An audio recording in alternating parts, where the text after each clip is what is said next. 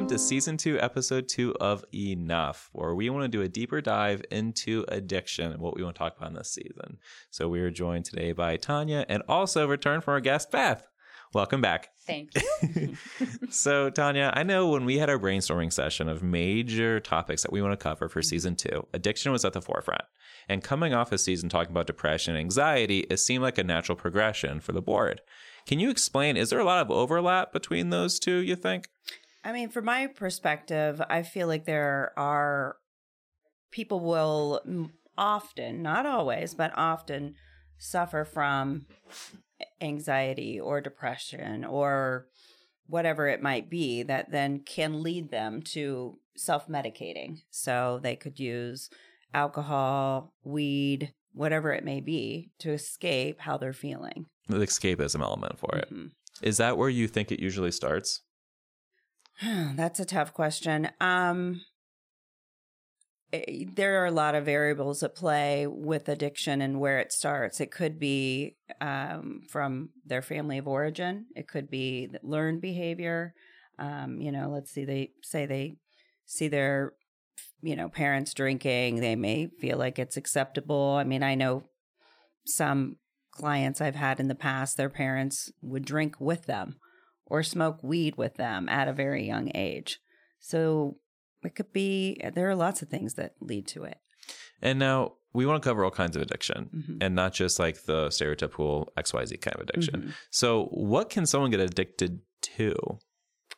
Very, a lot of things um, substances, um, alcohol, gambling, sex, pornography, um, shopping, phones, phones, social media, yeah, video games. Right. So I guess when I was growing up, and this goes to my own bias, that there was a lot of like the drug and alcohol mm-hmm. because like the chemical addiction mm-hmm. idea. And eventually more and more things kind of got added to it with the social media, with the phones, with the video games, with the porn, with all the different things that we have to watch out for. Is that the same kind of addiction or is it different between like sociology versus brain science or is it all kind of the same? So this would probably be better answered by like a doctor. Okay, we'll call one in real quick. We'll call in a clinical psychologist. a friend. Um, there's obviously something happening in your brain, right? Like you're getting a a big dose of dopamine, and like let's pretend you're at the casino and you're hearing all the bells and whistles, and you pull the lever and you get the coins. I don't even know if they do that anymore. I think Everything that. seems yeah. electronic, but um, it's you know, it's a high. It's a a feeling, a euphoria over and over again. So whether it be a pill or you know, a bottle of vodka, whatever. Mm-hmm. It's that escapism piece. They're still getting that dopamine. They're getting that rush from mm-hmm. it too. Mm-hmm. And how common is it in your practice? Oh, I it's very common. I I used to work a lot more with addiction. Um, I've kind of scaled back in my practice, but it's it's often an underlying theme, like you know, lots of drinking in the home and lots of you know, it's acceptable. It's part of our society. Um, it's interesting when someone comes in and I ask the question about mental health. Does anyone in your extended family have any mental health issues or addiction issues. Nope, nope. And I'm always like, uh, okay, I'll come back to that because I guarantee that's not correct. Or no, I mean, my uncle's an alcoholic. Exactly. That's so addiction. yes, then. So, yes. so the answer is yes. Exactly. Right? Yeah. It's like, does anyone have a history of kidney disease? No, but my uncle needed a kidney transplant. yeah. Right. It's the right. same question. Yeah. It's just being viewed differently. It's interesting though. Yeah, that's very interesting. Is there a demographic that it follows? Income, poverty, race, ethnicity, gender? No, everyone can be a victim. Yeah. Mm-hmm. And what does that usually look like? Do are they pretty upfront with admitting that they have a problem with these things, or is it something that you kind of disclose eventually? It, it honestly depends on the situation. Um, if someone's court ordered to come, then you know they've got to they, they're going to be pretty upfront about it. Upfront. but that doesn't necessarily mean they're going to answer all the questions honestly. Like, how many drinks did you have last night? I had three. When in reality, they may have had six or seven. Um, I think people get caught up in using that it using whatever substance it might be that they lose track of reality.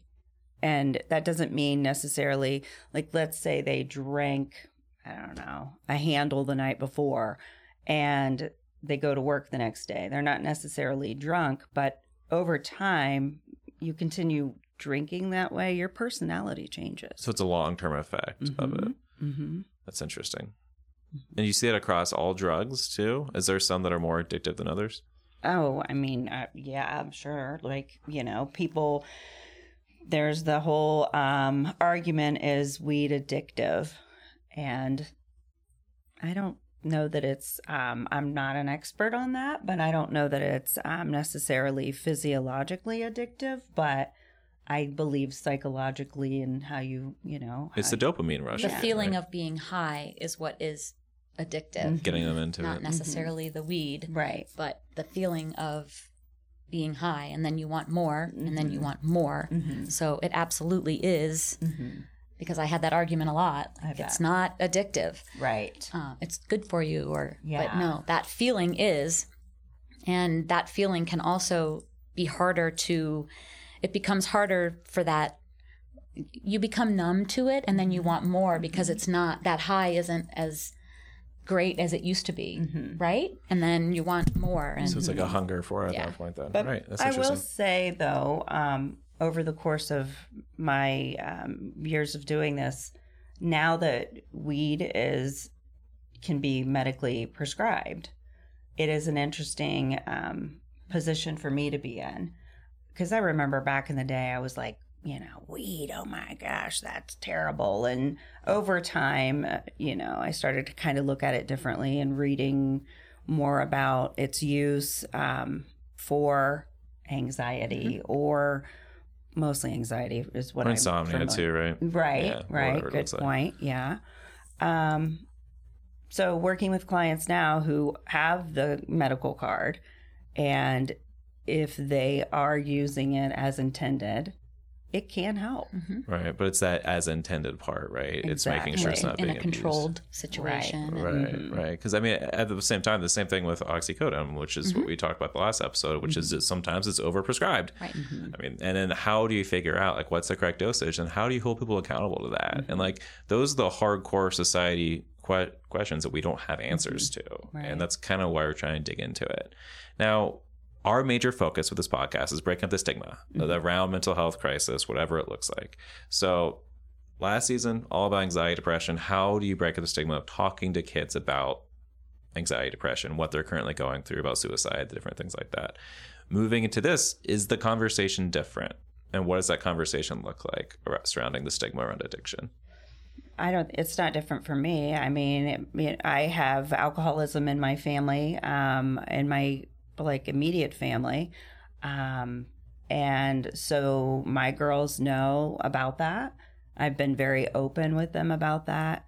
Um, I let them know that they, you know, are more susceptible to that, and um, but I've also been very open about. Very likely, you're going to try some things as you're going through life and I don't want you to feel like you have to hide it from me. Sure. I want you to know I'm here for you to talk to and I would rather know than find out later mm-hmm. because you're going to get busted if I find out later Right. more than if you're open with me. And have that it. conversation up front with you. Sure. Right. That, that makes plenty of sense. But that doesn't happen, and I am not a perfect parent by any means, but that doesn't happen in every household. People think if we don't talk about it, then, you know, What's this- going to happen. And that's what was suicide for the last season Mhm. was if we don't talk about suicide, they won't have the idea to, to kill themselves. It's like that's not how that works at all. So it's how do we break up that stigma of Mm-hmm. you need to talk about drugs, you need to talk about alcohol and get out there. Mm-hmm. Because there is that temptation as a parent. It's how do I keep my kid as protected as possible? But sometimes that protection piece of it is exposure and Mm-hmm. understanding what that looks like and saying we're more predisposed to alcoholism because it runs in the family. Mm-hmm. So was that conversation hard to have with your kids, or is that something that I don't think so. Um, not for me necessarily, because I, I'm sure I faced what I grew up with. So I went through my own therapy and dealt with that. So uh, they pretty much know, and I'm an open book. I mean, if anyone who knows me knows where I stand on lots of things. So really, I, I had no idea about that about you. no, but that that's awesome. And Beth, because I know that that you've obviously your family's been personally affected by addiction. What has the conversation changed with your kids at all about it before versus after this the incident? Oh, for sure. I mean, my daughter was at an age really where she completely understood it and she you know she questions sometimes why you know what makes it happen that it happens for one and not the other. Mm-hmm. So that's another question. Mm-hmm. Um, you know, what, you know, why isn't she addicted? Why mm-hmm. isn't she? Because you know, I I drank, I do this, mm-hmm. and I'm not, I'm not an addict. Um, so yeah, the conversation has definitely become easier, and I've become more versed on things. I mean, I'm not an expert by any means, but um, I do know a few more things than I would have if I wouldn't have gone through what we went through. So the conversation is definitely easier with my kids. And I mean, they saw it, mm-hmm. they witnessed it. Mm-hmm. So for them, they know what it can do. So. And last season, we talked a lot about the different proponents in a kid's life. So it's not just the parents, the mm-hmm. conversations are just at home, but right. there's also the teachers and there's mm-hmm. the coaches. Mm-hmm. In your experience, what are you seeing in that co- that coach and teacher level when it comes to education around addiction? I think that there's a lot of like canned programs out there that people will bring in, or they'll bring in a speaker and, um, you know, the kids will get a little blast about it. But I mean, I'm not in the school, so I don't know. I don't know that it's um, as consistent as it needs to be. Mm-hmm. Yeah, no. I mean, I was very outspoken about the role of coaches. Um, they can, they have a very important role mm-hmm. in these kids' lives. Mm-hmm. And I, when I would speak about it, I would encourage coaches to, you know, they don't have to know everything. Right. But if you see a difference in a kid mm-hmm. and you know something's happening, let them know talk to the parents. Um, you know, when you see a kid who's going, I don't want to do this anymore, or they're just different, notice that. A teacher, um, reach out to the parents. Mm-hmm. And, you know, the worst that can happen is the parent gets mad, and, right. and that's okay mm-hmm. as long as we're having the conversations. Um, but especially in sports, because you can see it so well in sports, because you have a kid who could be you know, doing great and everything's fantastic.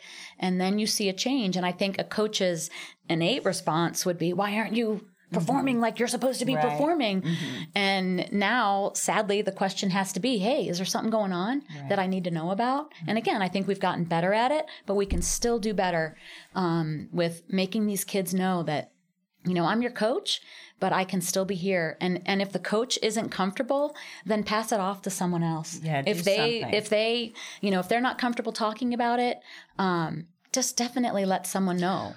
Don't just let that kid, you know, no don't doubt. don't don't brush it off. Yeah. So and do you want to go into it? Or you want me to go into it?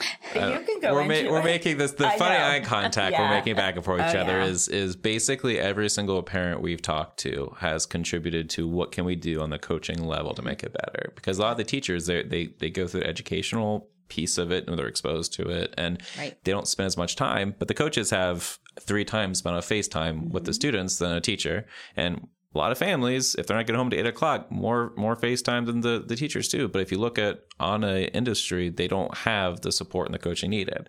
So there's actually a Health Bill 82 mm-hmm. that's currently in state Congress right now that's requiring mental health training for all coaches. Right. So we hosted a proponent of the bill earlier in the season too. But going on that coach aspect, because everything you just said about addiction is the exact same when it comes to different mental health crises that we're seeing. So yeah. I do think a lot of the solution is going to come out of the coaches. I just don't know how we're going to scale that up as a society in a sustainable way. Mm-hmm. But well, having the coaches hear real stories too. I mean, you can have all the canned things that you said, bringing in speakers.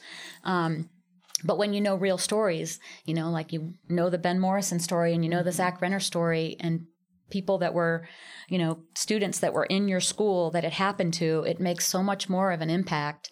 Wow, that can really happen. It's not just a, oh, that happens.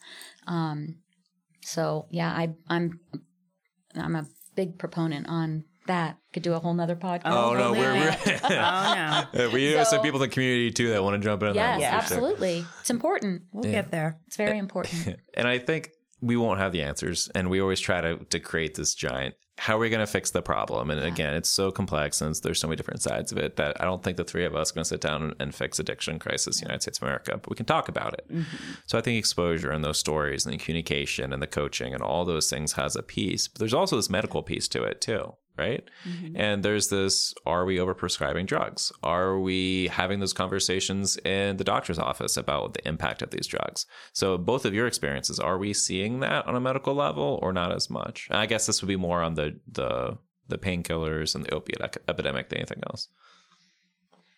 I don't know if I can answer that. the painkiller part.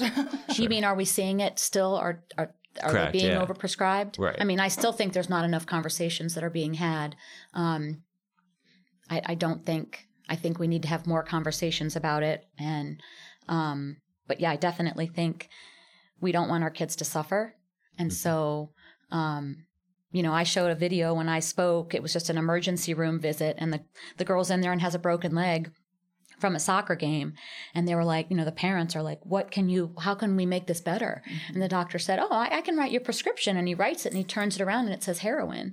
And the parents are like i'm not we're not doing that. And he mm-hmm. said but so many times what you're prescribed in the emergency room is mm-hmm. that. And the parents you know they're so quick to say yes i want i want to fix it. What can we do? What can we do? But you got to take it a step further and go hold on it, you're going to be in pain. Um, so maybe try this first and then we'll move into that. Instead of it being the hard stuff first and then it should be you a know let, let's try it and try to work through the pain. And that's emotional pain too. I mean i'm not a counselor Right. but sometimes you got to feel that pain. Yes. you have to you have to feel it you have to talk about it and you have to get it out. And that can be so much more beneficial than taking meds and like you said it's a real problem and some things need real medication. But sometimes we got to start with maybe just feeling it mm-hmm. and letting our kids go through the suffering and be there with them for that instead of just wanting to fix it so quick mm-hmm. Mm-hmm.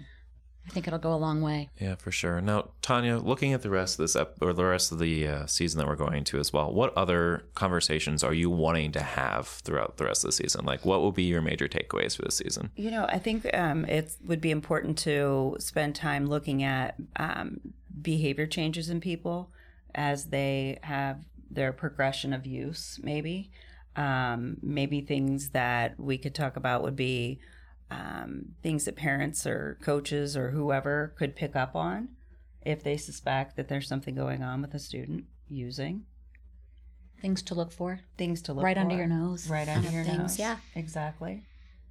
Yeah. That's Do you want to talk about that right under your nose? Um, I would love to see the program come back. I mean, it it's a national program hidden in pl- plain sight, Mm-hmm. and I think they still do it. But we made it our own, Mm-hmm. right under your nose, and we had an actual bedroom set up um, with things that you walk into a room. I mean, you know, I'll be honest. I walked into my son's room and I found pens all the time, and You mean writing pens? writing pens that were empty. Yeah. And, you know, I thought it was, you know, the fidgeting, like taking, you know, just fidgeting and, you know, but um, those are actually used to snort. Um, so just a little thing like that that you don't have, you know, you don't know about until you don't know until you know. Right. Right. Um, so I would love to see something like that come back. It's just educating parents on on what to look for, Absolutely. the changes and things that you might see. Um, the vapes are so get educated on Mm-hmm. what what's a vape and what's this and what's nicotine and what's the liquid pot and um, those are so dangerous. Um, but yeah, definitely more. We need to do more education on, and you know, addiction is really something that you think about for older, you know, people that are older. You think about alcoholics and you think about that, and you're like, my kid, my can't, my kid can't be, can't be suffering from addiction. Um, I think there's a stigma around that. Um, it's an older person's, Right. you know, oh, you go to AA for that, and you, um, but now more than ever with the vapes and all of that, um, you know, we got to educate parents and be open Yeah. to And talking. Kids are trying things at a much younger age and when than they used to. and the, and the Yes. coaches too um you know i always say there's always this you know you have to have you know talk to that talk to have the athlete talk to the coach first sometimes uh, sometimes i i wanted to talk to the coach i had it with my younger son well has has he talked to him he doesn't want to talk to him. I need to tell you something that I need you to know mm-hmm. about my son. So mm-hmm. they're all that we have to get rid of that barrier. I get it. You know, we don't want all parents going Right. but sometimes there's something. So I think coaches need to open that up to parents to say, you know, of course we want the athletes to come to us. It's their responsibility. But you as a parent, if there's something that's really going on, mm-hmm. um, I as a coach need to know. And so please share that with me. And I don't I think there's like that barrier You're right, right. now. Like I you don't want to talk about it. Mhm. Um, but that could open up things. Better dialogues. Yeah. Very good point. So I'm excited to see the, how the rest of the season plays out and have the different conversations. And Beth, thank you again for joining us in this episode. Thank you. Is there anything else you want to talk about before we close out, or do you think that kind of covers the synopsis of what we hope to cover in this year? I don't think so. Awesome. well, thank you so much for joining the episode two of the Enough Podcast. We'll see you next time. Thank you.